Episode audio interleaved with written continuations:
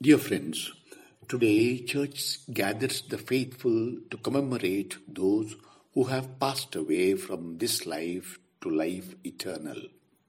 It's also a day which reminds of the shortness of our earthly existence and to prepare ourselves to life eternal.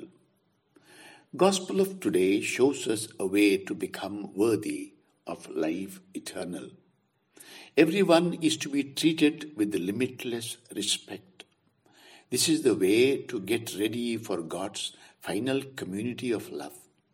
Jesus is already present, but in disguise, in every person.